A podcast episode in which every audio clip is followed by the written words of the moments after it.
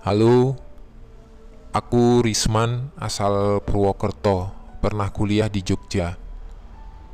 Mulai kuliah tahun 2007 hingga akhirnya lulus pada tahun 2011. Dalam rentang waktu itu aku tiga kali pindah kos, jadi ada tiga tempat yang jadi tempat tinggal selama kuliah. Kenapa harus pindah kos sampai tiga kali? Ya memang ada alasan tertentu Semasa kuliah itu, kendala ekonomi mengharuskanku untuk tinggal di kos yang sederhana dan seadanya. Aku tidak mampu kalau mau kos di tempat yang bagus dan mahal, tidak ada uangnya. Seperti yang banyak teman lain mungkin alami,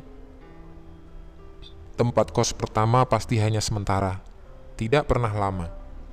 Karena kos pertama biasanya yang penting ada tempat buat tidur dulu atau sementara sambil nyari yang lebih bagus.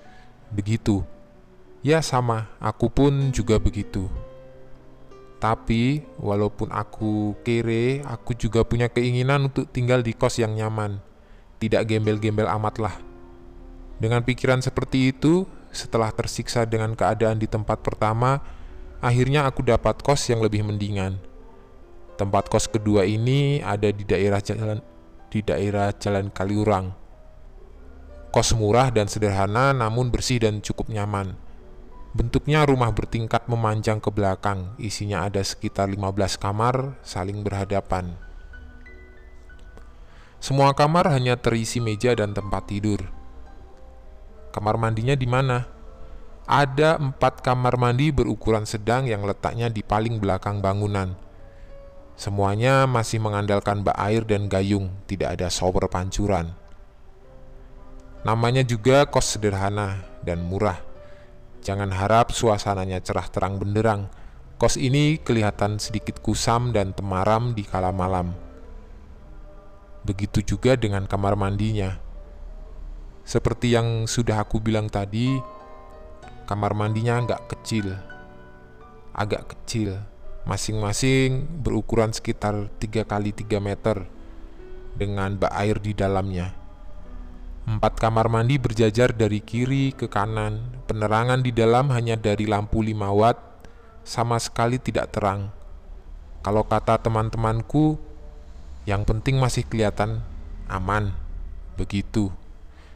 Ya sudah, namanya juga terkendala budget. Aku harus menerima. Oh iya, satu lagi. Bak air di kamar mandi warnanya gelap, bukan karena jarang dibersihkan, tapi memang dicat warna gelap jadi airnya kelihatan gelap juga.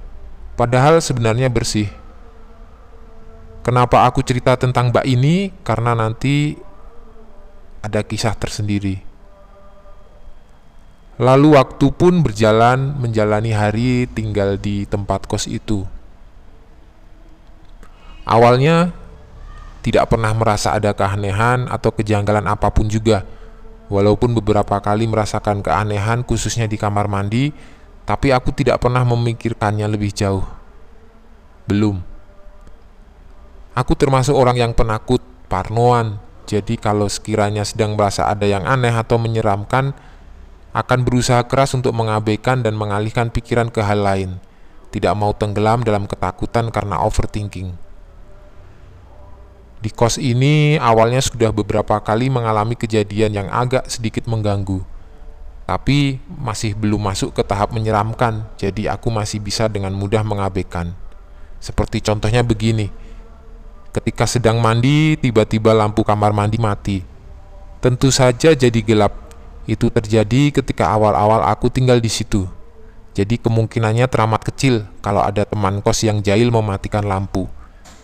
Tidak mungkin, karena waktu itu kami belum terlalu akrab Lalu beberapa belas detik kemudian lampunya menyala lagi. Kejadian seperti ini beberapa kali terjadi. Contoh lagi, pada suatu hari ketika sedang mengguyur badan menggunakan gayung, ketika sedang biur, tiba-tiba aku mendengar suara orang yang berdehem. Ehem, seperti itu. Kaget, iyalah, karena kedengarannya bukan dari luar, tapi dari dalam.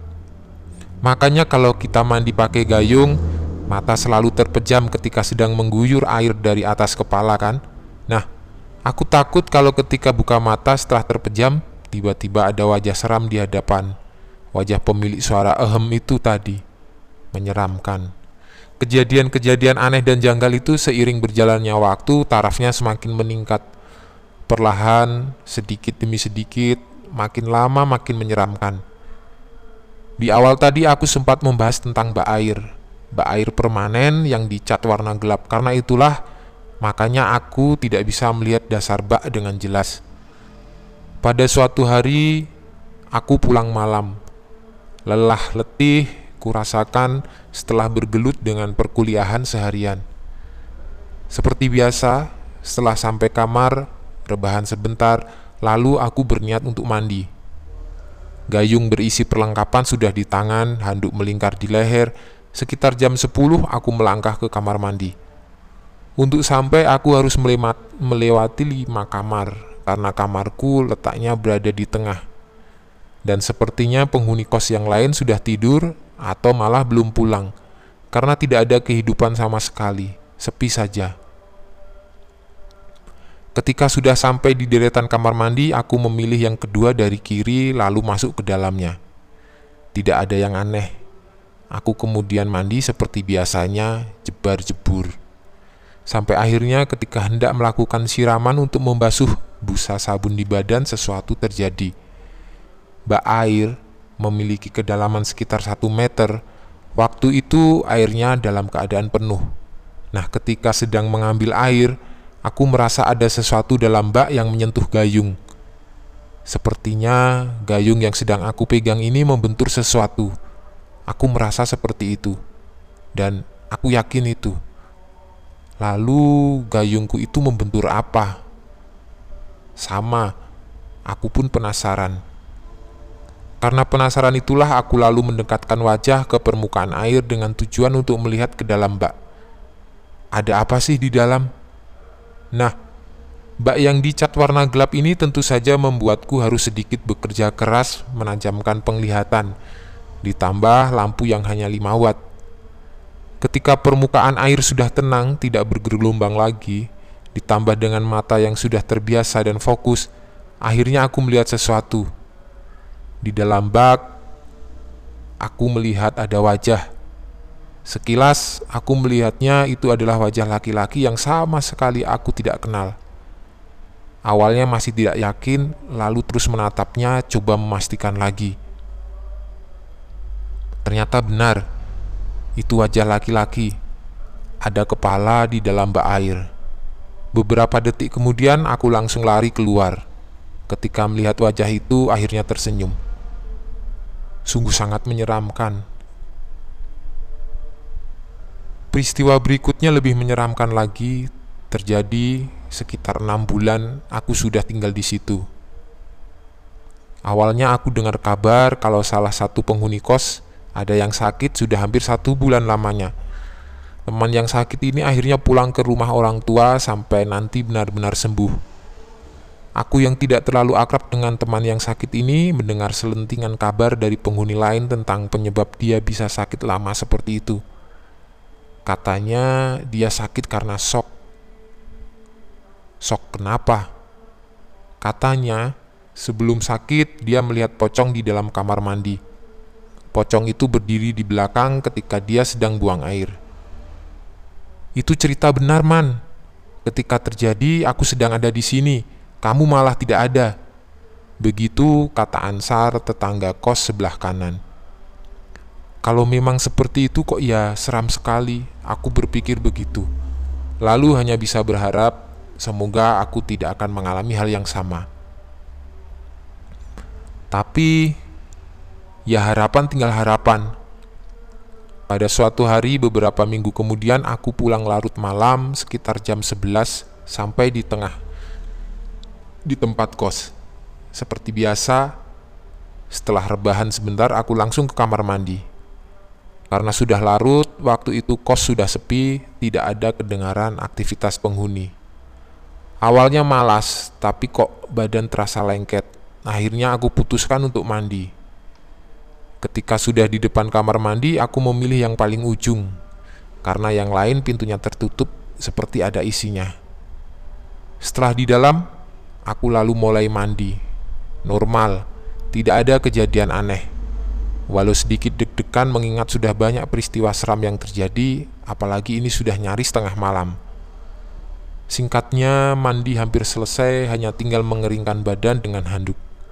Aku handukkan menghadap pintu. Di pintu kamar mandi menempel cermin bundar seukuran wajah. Cermin yang sering ada di dalam kamar mandi pada umumnya.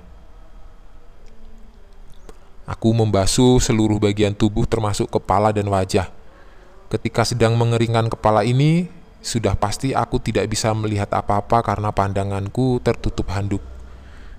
Ketika selesai, ketika pandangan akhirnya bisa bebas tidak lagi terhalang handuk, aku melihat cermin di hadapan, cermin yang menempel di pintu. Terhenyak. Jantungku berhenti berdetak ketika melihat pocong dari pantulan cermin. Pocong itu berdiri di belakangku. Walaupun hanya bisa melihat wajah dan kepalanya saja, tapi tetap sangat menakutkan. Kemudian, lagi-lagi Aku langsung lari terbirit-birit keluar kamar mandi. Ternyata benar cerita yang beredar selama ini suka ada pocong di kamar mandi. Pada malam itu aku melihatnya sendiri.